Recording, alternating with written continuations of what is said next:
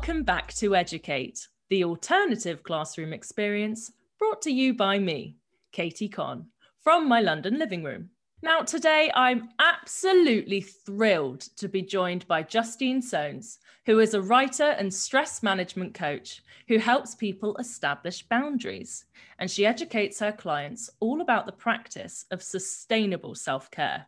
So, if I'm being real, I am buzzing to be speaking with her today because I really want to try and demystify what self care actually means. Because, my goodness, it is certainly a lot to unpack.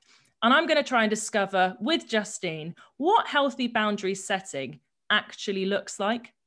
So, teaching a very important lesson all the way from Canada over the pond. Welcome to the audio classroom, Justine Soanes. Much for having me. Yay! I'm so, so pleased that you have entered my life to give me this very important lesson because self care is something I have a lot of thoughts about, but also very little knowledge about. That's exactly what got me started in this world, too. like, this is something I need. I don't think I'm very good at it. it's so true. It's so true. Obviously, I've done your intro, but for the benefit of educate listeners, could you please just tell me a little bit about yourself, Justine? The pleasure would be all mine. So, I am a writer and a self care coach who's also the mom of two little kids and the partner to a wonderful weirdo named Joe. And uh, earlier in my lifetime, I was also a massage therapist. And I had an active practice for about eight years before switching fully into writing and the coaching space. So that's kind of where my self uh, care journey began. Um, and it's really evolved since then. And so uh, in these these days when I'm not trying to keep my spawn alive and my sanity intact, um, I really spend my day immersed in the world of words, feelings, and just taking things one day at a time. Well, that sounds great because I certainly these days I'm taking life one day at a time. But I'm hoping you can paint more of a educational understanding about taking life a uh, day by day. yes, yes, 100%. I find that if I think too far beyond that, I just turn into like a puddle of anxiety and overwhelm. So it's just this real protective thing of being like, okay, we're just putting on blinders because we can't do anything about next Thursday. We can do something about today. Well, I agree. Live in the moment. What is it? Carpe diem or whatever. Carpe diem accepted delusion, whatever it is, I'm here for it. Oh, me too. So I just kind of want to ask I think the main thing that I seem to think of when I think of self care, I often think that people look to self care because of potentially realizing that they could be quite stressed. So, before we kind of kick off into the self care world, I just want to actually ask you what does it mean to be stressed? And then when does stress become something that we need or that person needs to be concerned about? Yeah. So, when I talk about stress, I often start by identifying kind of two pieces to this stress cycle. One is the stress itself, which is the way that your body responds to what's going on in the environment. And what's going on in your environment are the stressors. So your stress cycle is marked by kind of the interaction of these two things. Mm-hmm. So, from an evolutionary perspective, stress is not a bad thing. It's actually very essential for keeping human beings safe and alive. Um, the only reason that we could escape from the threat of a saber toothed tiger is because of the increase in muscle tension, in heart rate, in breathing, like all of the stress that helped to facilitate a response to help us stay alive. The thing is that what our body also depends on is that threat or stressor to go away so that we can shift gears from being in the stress response or the sympathetic nervous system into the relaxation response, the parasympathetic nervous system, which is where repair and healing take place. Because in our efforts to escape the tiger, in our increased stress response, we may have scraped our leg on a rock. And now that we're safe, we have to do something about that so that it doesn't get infected and we die. Oh my goodness. So, yeah. So, where stress really becomes an issue is when we can't get a break from it and when we can't tell the difference between a real threat and a perceived threat, because the body responds as if it's a real threat, even if it's not. So, a troll on Twitter will cause you to have the same stress response in your body as a saber-toothed tiger chasing you unless you're able to give it context. Right. Okay. So context matters. Context is key in this stressful world that yes. we live in. And resolution is key. Finding ways to create that resolution. And context helps us to create resolution. Right. That is such a good way of putting it. I've never ever heard anybody be so articulate about stress. So thank you. I've I've never said those specific words in that order. So there you go. It's a first for everyone. I love it.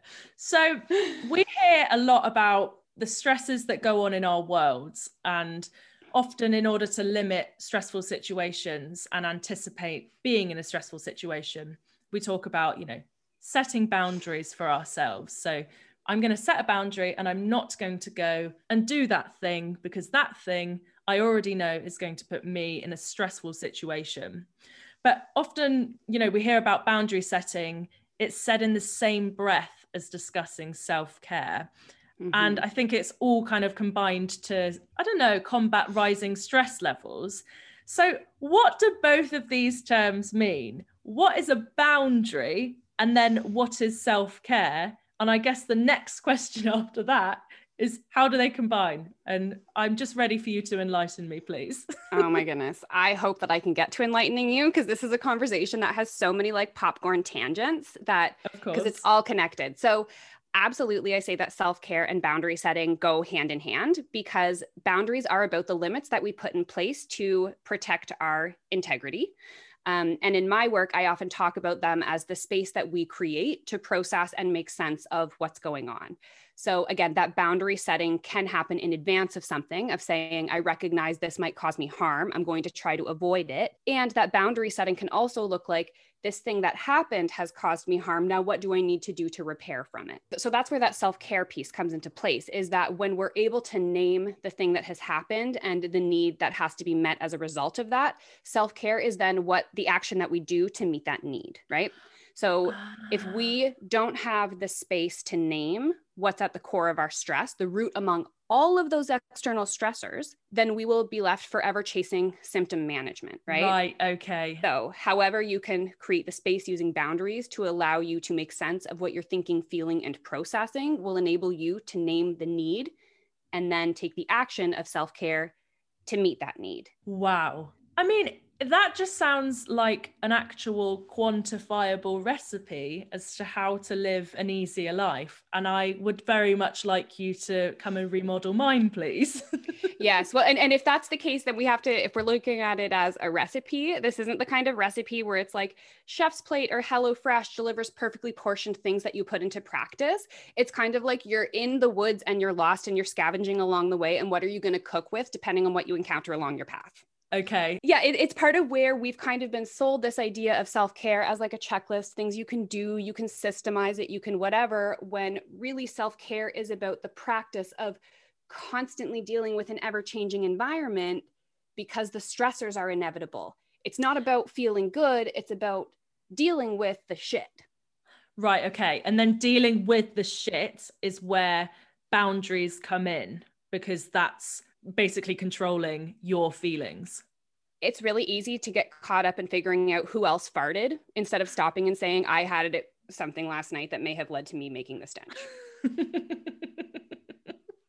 i was not expecting that simile but i am obsessed I wasn't expecting it either. This is a really surprising conversation, Kate.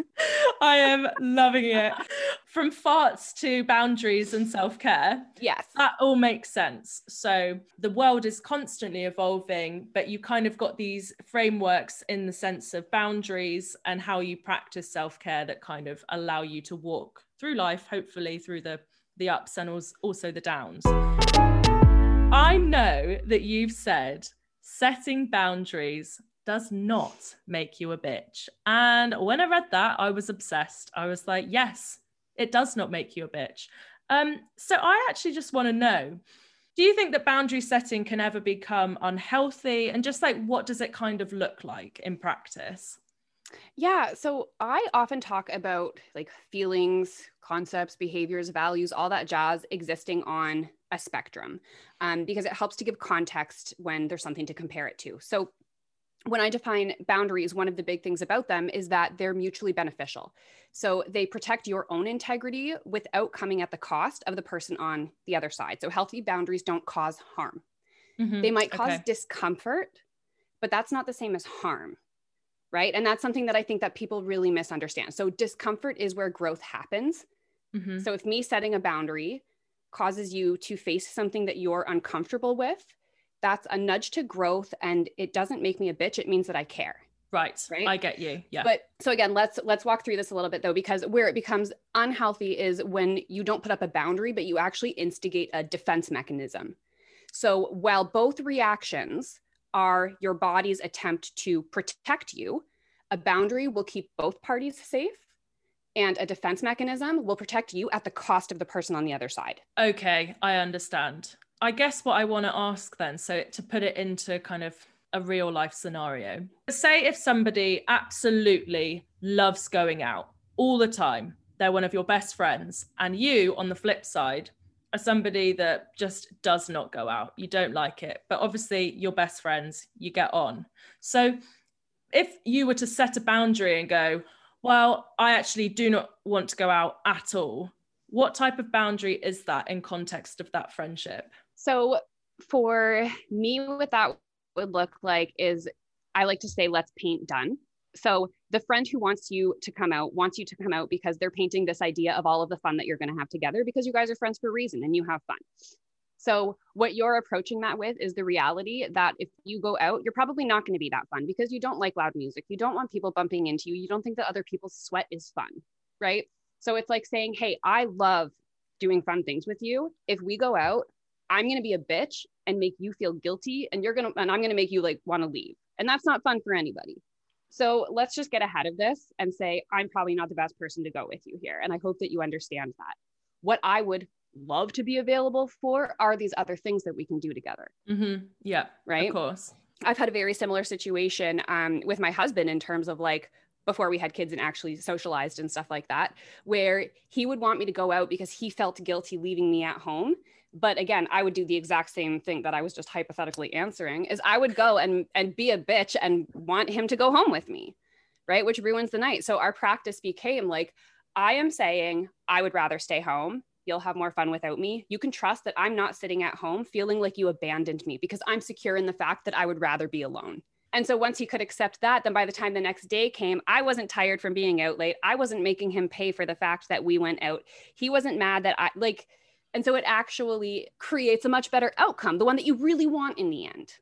That's so interesting. So it's kind of like knowing what you're able to emotionally offer to a situation in advance of that setting the parameters down and kind of i don't know coexisting with somebody else and making sure that they're i guess on board with that and can respect your boundary yeah it's recognizing where that healthy interdependence is in the venn diagram of your your relationship yeah right so absolutely. it's like code codependence says i need you to go with me to do this thing because i require it like your presence for it to be a good time interdependence says we have areas in our lives that work really well together. This isn't one of those best things. They're one of those great areas. So you go do that thing. I'm going to do my thing. And our relationship is stronger for it. Well, goodness me. It's so interesting when you think that boundaries are sometimes seen as things to be kind of spooked by, you know, oh, they've got boundaries on that. But actually, I guess it's only going to create more fruitful relationships in the long term.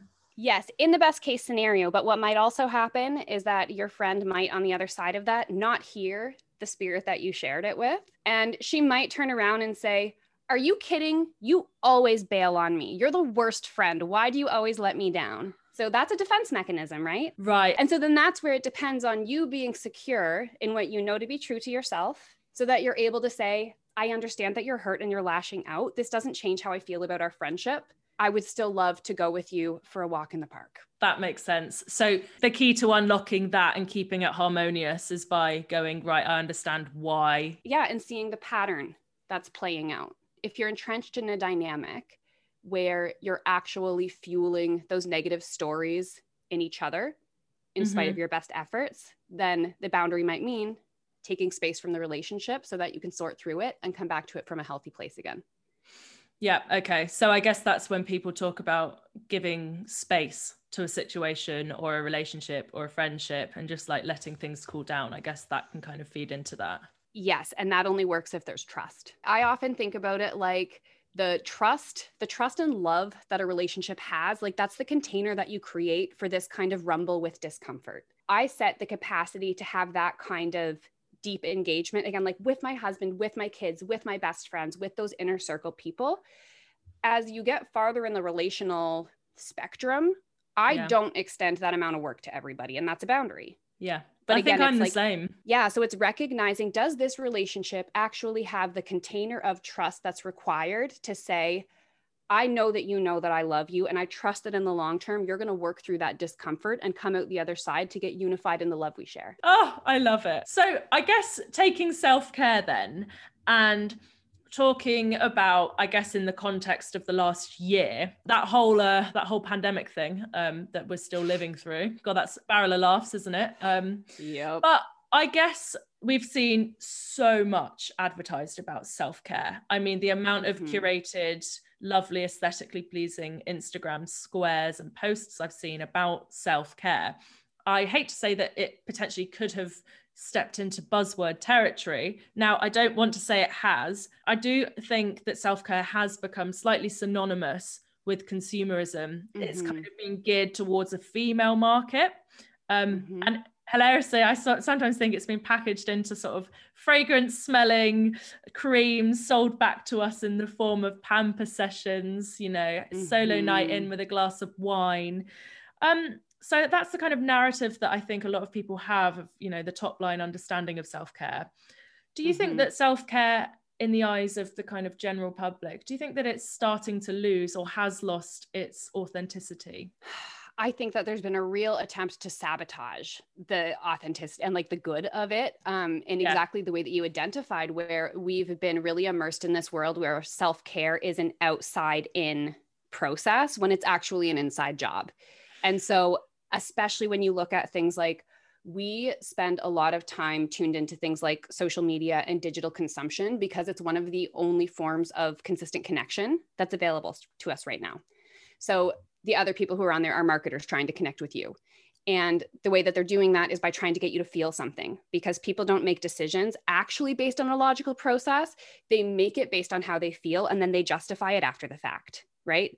So this is true whether we see a beautiful night cream that promises a wrinkle free face. What we've been taught is like we can see this thing externally that creates the feeling. And if we do the thing, buy the cream, do the activity, then we're going to create that feeling internally. When the reality is, what we have to be willing to do is sit with what is happening internally, no matter how um, uncomfortable, so that we're able to make the changes externally that will meet the need. Right, so okay. yeah, so that's kind of the the juxtaposition that's at play. And so it's really hard because these marketing people have latched onto the language of vulnerability, of self-care, of authenticity, and they're aligning what they sell with that because they know it's what people want. That makes so much sense. So I guess for example, say if you're somebody that is overworked and you are just knackered and really low on sleep, and basically you need to just like maybe have a day off, have an early night.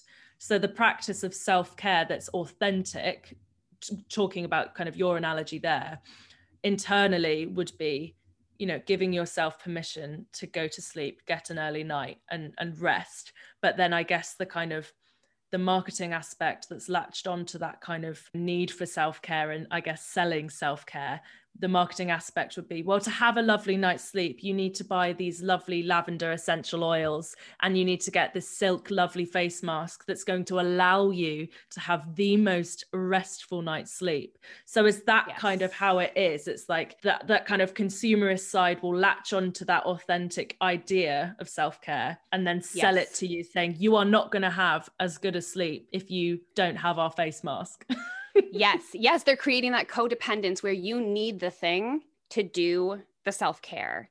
Right. Okay. So it basically, often people might think, well, self care, I'm going to go and buy a load of uh, a load of clothes on this online website because I, I deserve it and I feel down. So is that like short term, inauthentic or unauthentic? I don't know what the word is. Self care. It is you accessing the most easily accessible way to get that hit of dopamine or tending that is going to help you keep trucking along.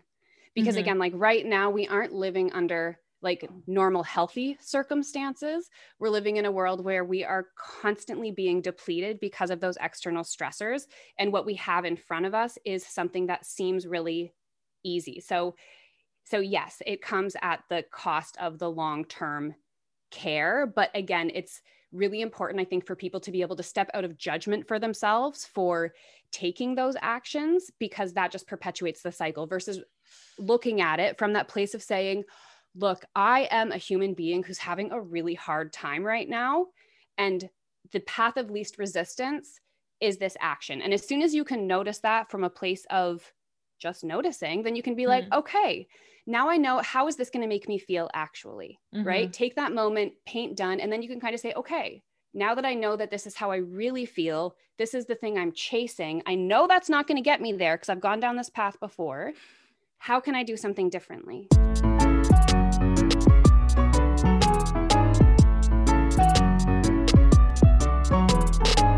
That kind of brings me on to my next question, really. But I know you were talking about there's loads of stressors and obviously recognizing, you know, what those are and, and meeting your own needs. With the pandemic, last episode, I spoke to a journalist who's brilliant. She's called Becca Caddy, and she has been a tech journalist for the last 12 years. She's recently written a book, and it's called Screen Time. And one of her um, topics is labeled as stressed out, burned out, and always on. What do you think of that? Because, in context of your field of research, it seems like the two worlds are sort of merging here. Yeah, they are. Because, again, the way that our society currently exists has us heading towards empty. Like, if we're talking about that filling your cup metaphor, it's heading us towards empty, towards burnt out, by default mm-hmm. because we are culturally rewarded for violating our boundaries. Okay. But that said, there is ways to again like engage with stress in a way that is positive and doesn't deplete you. There's a difference between going for a walk every day because it feels good to move your body versus going to the gym for 3 hours because you're trying to change your body. Being able to examine the ways that we're participating in life as this like yeah. big general thing and recognizing am i engaging that from in that from a place of like a self-examined way that allows me to fill my cup so that i can continue to do the work of resistance to combat mm-hmm. the shit because the world is a bit on fire just a little a bit, bit on fire and that's why self-care isn't just about us it's about all of this other stuff if we don't make that conscious choice to step back then we are going to remain stressed out burned out always on and that's not only not sustainable it's not survivable. No it's not at all. And i guess taking it from the kind of technical perspective i mean quite literally to do with tech from becca's perspective I guess mm-hmm. when you talk about always chasing things, it's like you know logging onto your phone to to chase the. I mean, Becca talks about the dopamine hit of you know getting the likes and seeing things go up, and you know chasing the next pull down of your timeline to see what's going to pop up. Is it going to be interesting? And it's like, mm-hmm. is that an act? is that destructive when you're scrolling? Is that but is mm-hmm. but at what point I guess is like when you log onto your phone when does that become self-care so one of the one of the quotes that I heard early in my work in all of this that really changed my life was um the opposite of addiction isn't sobriety, it's connection. Right, okay. Can you talk and to me so, more about that? I'm very intrigued. Yeah. so that's my that's the lens that I use when I'm examining my social media boundaries because again, if I'm showing up from a healthy, resourced place, then when I go on social media, what I am seeking is connection. My friends are on Instagram. I love watching stories and responding to stupid things, and I love sharing memes, and all of that stuff does fill me up. If I'm in a depleted place where I'm worrying that like what I'm doing isn't making a difference and like my life sucks and no one cares, and then I'm posting something so that I can get that like, that dopamine, and I'm attaching my sense of worth with what's going on there, that's actually an addictive behavior. And again, right. one that's about filling my cup with validation and not connection. Okay. So it's about kind of I guess like setting a boundary that if you're logging onto your phone, not logging onto your phone, I don't, I don't think people do that, but going onto their apps and yeah. seeking human connection is very different to kind of chasing likes. Exactly, exactly. And so the to be able to distinguish between the difference of that, it, it means tuning into again your feelings when you pick up your phone as you're scrolling through those posts. Are you know, if I'm again in a bad place, then posts that are related to like social justice, they end up leaving me feeling helpless or hopeless or like full of despair, which is actually going to tip me into a spot where I'm not available to do any good. So if I see that trigger, the response, like the reaction isn't, that means I need to tune out of all of these conversations because that's not it. The mm-hmm. answer is I need to put away my phone and do something that fills my cup so that when I read that post, I'm not thinking I'm a bad person. I'm thinking, what can I do to make this better? So uh, it's the exact okay. same situation, but it's a different way of honoring the feeling that comes up on the other side of it. Oh, that's such a lovely way of approaching it and putting a different perspective. I love it. Yeah. And again, it's recognizing that if we don't do that, then we're more likely to respond from a place of defensiveness, what actually causes harm. Got you. I guess that's a, lo- a lovely sort of loop we've done there. So, Justine, what has the pandemic taught you about over functioning human beings? Yeah. So, it has been really interesting to um i don't know kind of witness that there's there's no limits that we as overfunctioners will go to to make ourselves responsible for what's going on and like not only what we can do about it but what we can get other people to do about it. Um as in like there's there's no limit until we're the ones who set it. Um we we want to make things better and our biggest work is learning that we can't like at least until we deal with our own shit um, so that we're actually available to help. Um, the other thing that, and I don't know if I would say that the pandemic taught me about this as much as it like kind of amplified it or, really gave proof to it, is um, watching the way that, and myself included, when we over function and like violate our boundaries for the sake of making that happen, it becomes really easy to justify it because it's like we're doing this thing because of the potential good that it can cause out there. And how easy it is to, again, bypass the personal responsibility that exists and to distract ourselves with what's going on in someone else's life because it's easier to see their blind spots than it is to see our own. Right, okay. So then if if we could take that analogy and just for the sake of me and the audience or audience listeners whatever friends family loved ones um what what does that look like in practice can you think of an example in my very real world hypothetical life um my husband works in a job that is outside of the house and mm-hmm. i work from home mm-hmm. so because of the way that the pandemic has influenced things like childcare, it ends up meaning that the bulk of like lost time of kids in daycare or whatever, like work getting shoved, uh, moved around, that ends up falling on my plate by right. default, right? Because I'm at home. Mm-hmm. And so if I'm in a place of over functioning, then I'll look at that and I'll be like, I can do this all. Like what they're dealing with, like as in they, as in he, my husband, when he's out there, like it's his own stressful thing. Like I don't need him to worry about what's going on here. And even though I end up absorbing more of the domestic load, and that's not good for me, I will keep over functioning and doing that for the sake of him being able to do the work outside of the home so that like his life is easier so that he's not coming home to a list of things to do because that's a shit feeling too right? So it's like i'm trying to prioritize his comfort around all of the other things yeah, by taking on too much of the responsibility inside the home which again actually ends up breeding resentment because i'm not getting up early and doing the thing because i feel available for it. I'm like i'm doing this because i love you and you aren't even noticing like yeah. so it's not actually about doing all the things and making his life easier it's about the fact that i feel really invisible in the pandemic yeah. and i'm trying yeah. to do all these things so that i get the validation so that i don't feel invisible anymore mm-hmm. right that is such an interesting unbelievably important analogy because i can imagine that so many people have just taken on these kind of I don't want to say unwilling sacrifices, but it probably is that, isn't it? You know, I mean, that must be exhausting. yeah, yeah. Well, and then yeah, and you and you get the um again when I was saying earlier that you're culturally rewarded for violating your boundaries, it's like moms have been put on a pedestal for catching all the balls that have been dropped. And it's like, we don't know how you do it. And we're going, we aren't doing it. we're dropping everything. And then we're cleaning up the mess, right?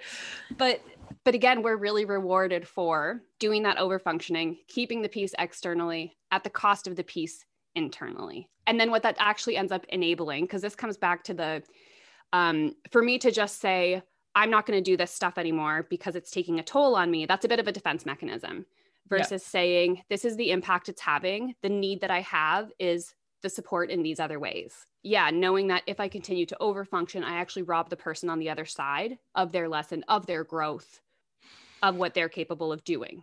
I'm enabling bad behavior by overfunctioning, and it's coming at the cost of me. What do you think that employers can do in order to kind of prevent uh, stress levels of their employees to rise? I think that the best thing that you can do is invest in um, helping your employees learn how to manage their stress, like invest in their wellness, yeah. um, in more than just in theory. Um, and so that means also modeling the work yourself. And I think that like a lot of what people really need in terms of investment and in terms of modeling is they need slack and they need grace right now as they navigate heading into the second year of what has been a globally traumatizing event. Mm. And we are not through it. And so to say out of your mouth, we care about you, your health, your well being, and then to expect people to still perform 40 hours a week is inhumane. And I think as well, I don't know if it's the same in Canada, but in Britain, we all have this saying of sort of having a stip upper lip and kind of mm-hmm. keep calm and carry on type of, I don't know, wartime behavior that I think mm-hmm. sometimes we internalize as kind of just ignoring and suppressing things. I can imagine that that's happened over the pandemic in terms of people internalizing and suppressing their stress levels.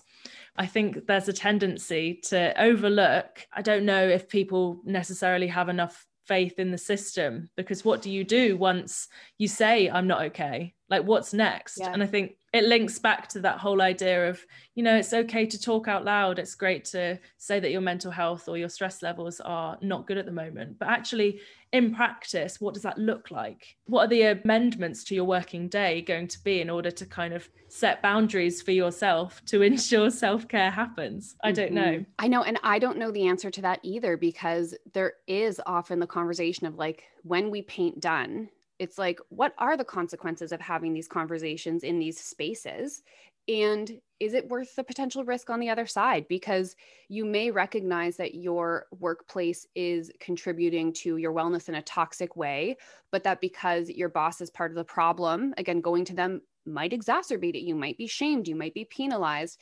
But recognizing that you can't withdraw from the workplace because you have to pay your bills yeah. right? Then it becomes like okay let's take that boundary one level closer and looking at like what's toxic about the workplace. And i'm i'm actually answering this not from what employers can do. I guess i'm i'm answering this from what employees can do yeah, right now. yeah. Um or like what workers can do. Because it's again how can you set that boundary that says the environment of the workplace is bringing up these feelings for me and this is what i'm making these feelings mean. This is what they're linked to so, knowing that I can't necessarily control the behavior or stressors of my workplace, what mm. can I do in my inner home environment to fill that cup, to answer those those issues and then part of the process is trusting that as you build that core self resilience you will start to figure out some of those more impossible external factors. Often what happens in the workplace is a symptomatic thing. So it's that that duality of recognizing that it's not okay and needs to change knowing your limits at creating mm-hmm. that change and meeting yourself there and then again the work for the employers or managers is really to examine like how are you creating that safe space for your employees? And if they're not showing up telling you that they're not okay it's not because they're okay it's because you haven't created the space for them to say that. It's very hard to have those honest conversations when as you said money is involved uh, different levels and power structures are involved. And mm-hmm. actually i mean in, the sad thing is i think if you are needing to set boundaries in terms of uh, managing your own stress, that is going to be at a cost to that company. No matter what you say, it's going to impact them in a financial mm-hmm. manner, in a quantitative way. I, I, guess it really depends on the industry and, and the, the structuring of that company. But can you really be authentically allowed to speak out on an emotional and authentic level that's true to you when it's actually going to probably yeah Im- impact like, that company yeah can you exist wholly and authentically in a capitalist structure that is dependent on exploitative processes without that coming at the cost of yourself? No, you can't. So again, that's where it's like, yeah, mind boggling. it's it becomes so but again this is this is part of where that boundaries piece comes in where it's like if i go too far down that rabbit hole i become immobilized. So i let myself kind of go like oh this is a problem big and out here where my hands are a foot away from my head. But all that i can do is mentally and emotionally bring myself back down to the center the self what can i control? And then trust that as more people are able to access that grounded humanity and morality, the mm. connectedness that we're looking for, that we can start to work together to create that change. When you think about it too much, it is. So I think. Yes. but we have to be able to create the space to be able to dip our toes in the water. Yeah, right? completely. So so by starting with that inner sense of what am I available for, you can start to reach out, pull those things into your space, learn to handle it and then stretch your capacity as it's available instead of trying to get everything within your reach and then make sense of it all. We aren't Marie Kondoing your like life here. what sparks joy? Honestly, what does spark joy in a in a commercial world? well, so one obviously we've spoken so much about kind of practical ways of setting boundaries and practically speaking about self-care and what that entails. But what is one piece of advice that you could pass on to a listener who might be struggling to manage their stress levels? I'm sure you have lots of advice. For four words. You are not broken. Okay, that's lovely. Can you talk a bit yeah. about that? Yeah, because so often again people are like i don't know what's wrong with me i don't know why i'm not handling this i don't know why i'm xyz because you are a human who's having a very dehumanizing experience right now mm-hmm. and so it is not that you are broken because you're having these feelings that are scary or these thoughts that don't make sense it's that you are surviving and you're doing your best to process so that you yeah. can keep living. And so as soon as you have that feeling of I'm broken, then you've stepped into judgment of yourself and you've made yourself wrong for what's going on which yeah. that's just going to send you down a shame spiral so to to recognize if you're having that sense of there's something wrong with me because of the thing that i'm feeling you are not broken your feelings are not a pathology yeah. they are just trying to get your attention and communicate with you so instead of getting pissed off at yourself can you just listen? Oh, I love that. I guess just accepting that authentic feeling and just looking and staring at it right down the barrel and taking it yeah. for what it is. Yeah, and knowing that just because you listen to a feeling doesn't mean you should do what it has to say because they don't always have good ideas. They have good information, but they don't always have good ideas. And so if you're acting in a healthy way, your behavior in response to your feeling will not cause harm to somebody. Very, very wise words. Well, honestly, Justine, I feel like I could speak to you for at least for the rest of my life. I am absolutely loving this conversation. Um, and I just want to say thank you so much for for setting the tone for just such an insightful and informative lesson. I think I really did struggle to see the authenticity in self-care and actually mm-hmm. understanding what boundaries are. And I just think that you've completely changed my perception of both of those things. So I just want to say a massive thank you. Oh, thank you to you for holding the space for this conversation. It's just, I'm grateful every time that I get to connect with someone and, and to talk about these topics. And it just, I think I learned as much as you did tonight. oh, well, thank you so much. I mean, the time difference right now is outstanding. I think you're in, you're starting your day and I'm finishing my day. Yep. Yeah. I like dropped my kids off at daycare, walked my dogs, and then I was like, and now let's sit down. Well, I'm talking to you from the future. So I hope you make authentic and lovely choices. Me too. Well, thank you so much. And please come back on to educate. Thank you so much, Justine. Yes. Thank you for having me. Well, I don't know about you, but I'm certainly thinking all about my own self care and my own personal boundaries. And my goodness, I'm very thankful to Justine for coming on to reshape my thinking. Remember, everyone, setting boundaries does not make you a bitch. Setting boundaries does not make you a bitch. Say it louder for those at the back. Before you spend an unhealthy amount on wellness bits and bobs, try to remember that self care can't really sadly be solved with a face mask. And I'm not sure that they have face masks yet, for the brain. Um, so we're going to have to perhaps take a bit more care of that first. Although, seriously, no shade to face masks. I'm a big fan, especially the sheet ones. Oof, love it, and the ones that peel off. If you'd like to hear more from Justine on her Instagram and Twitter, please follow her at Justine Soanes, and I'll drop a link to her website in the show notes. And as always, if you enjoyed this week's episode of Educate, remember to do that whole subscribe and share malarkey. And if you can, oh, go on, be a legend, please give me an A star rating wherever you're listening to your podcast right now.